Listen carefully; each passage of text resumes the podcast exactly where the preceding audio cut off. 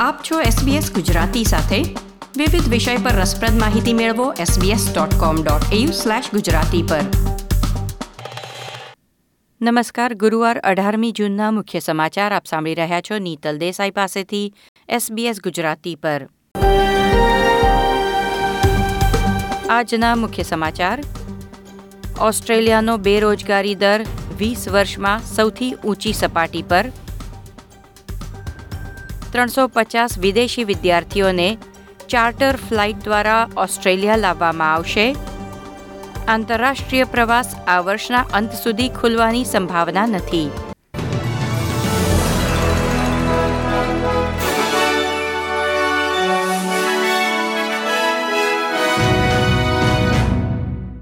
પ્રસ્તુત છે સમાચાર વિગતવાર. ઓસ્ટ્રેલિયામાં સાત પોઈન્ટ એક ટકા બેરોજગારી નોંધાઈ છે. જે પાછલા વીસ વર્ષમાં સૌથી ઊંચો બેરોજગારી દર છે. ગયા મહિને કોવિડ નાઇન્ટીન રોગચાળા વચ્ચે બે લાખ સત્યાવીસ હજાર લોકોએ નોકરી ગુમાવી છે.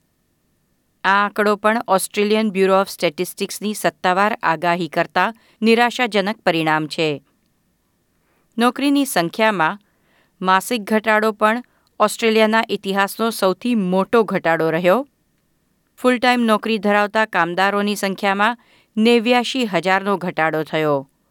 તો પાર્ટ ટાઈમ નોકરીઓ ધરાવતા લોકોમાં એક લાખ આડત્રીસ હજાર છસો લોકોએ તેમની પાર્ટ ટાઈમ નોકરી ગુમાવી છે. ઓસ્ટ્રેલિયન નેશનલ યુનિવર્સિટી અને કેનબેરા યુનિવર્સિટીના લગભગ સાડી ત્રણસો વિદેશી વિદ્યાર્થીઓને એક વિશેષ ચાર્ટર્ડ ફ્લાઇટ દ્વારા કેનબેરા લાવવામાં આવશે. તેઓ ચૌદ દિવસ હોટેલમાં ક્વોરન્ટીનમાં પસાર કરશે અને તેની જવાબદારી એસીટી સરકારને સોંપવામાં આવી છે. તે ઉપરાંત, ચૌદ દિવસને અંતે તમામ વિદ્યાર્થીઓને તપાસ્યા પછી તેમને પોતાની યુનિવર્સિટી કે ઘરે જવાની પરવાનગી આપવામાં આવશે. કોરોના વાયરસનો ચેપ લાગ્યો હોય તેવા એક કર્મચારીએ મેલબર્નના એક મોલમાં આવેલા સ્ટોરમાં બે શિફ્ટ સુધી કામ કર્યું. તેને પગલે નોર્થલેન્ડ મોલ ખાતે એચએનએમ સ્ટોર બંધ રાખવામાં આવ્યો છે. એક ચાઇલ્ડ કેર વર્કર અને એક બાળકે પણ કોરોના વાયરસ માટે સકારાત્મક પરીક્ષણ કર્યું છે, જેના કારણે પેકેનેમ ખાતે બે કેન્દ્રો બંધ કરવાની ફરજ પડી હતી. વિક્ટોરિયામાં કોવિડ નાઇન્ટીનના કુલ અઢાર નવા ચેપ નોંધાયા છે.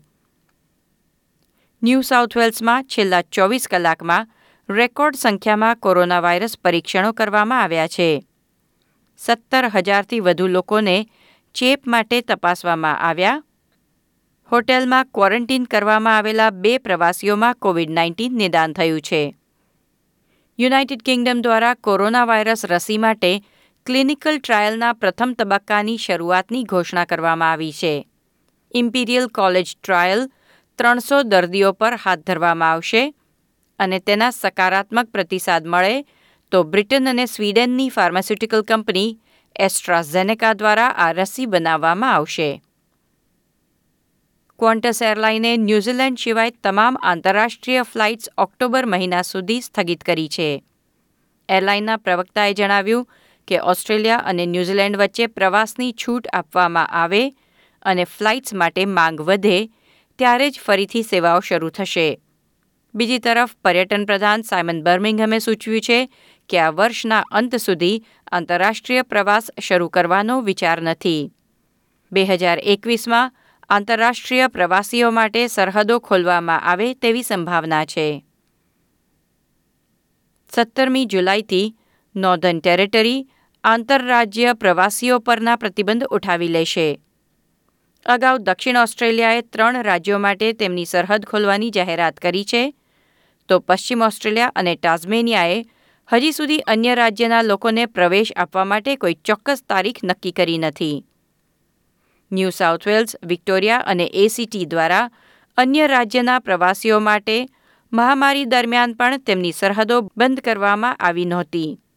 આ અઠવાડિયે ડિયર પાર્કના શોપિંગ સેન્ટરમાં પંદર વર્ષીય કિશોરની હત્યા અને તેના આરોપસર છ કિશોરોની ધરપકડ બાદ મેલબર્નના પશ્ચિમી વિભાગમાં વધુ પોલીસ તહેનાત કરવામાં આવી છે.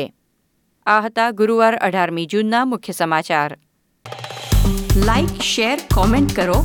એસબીએસ ગુજરાતીને ફેસબુક પર ફોલો કરો.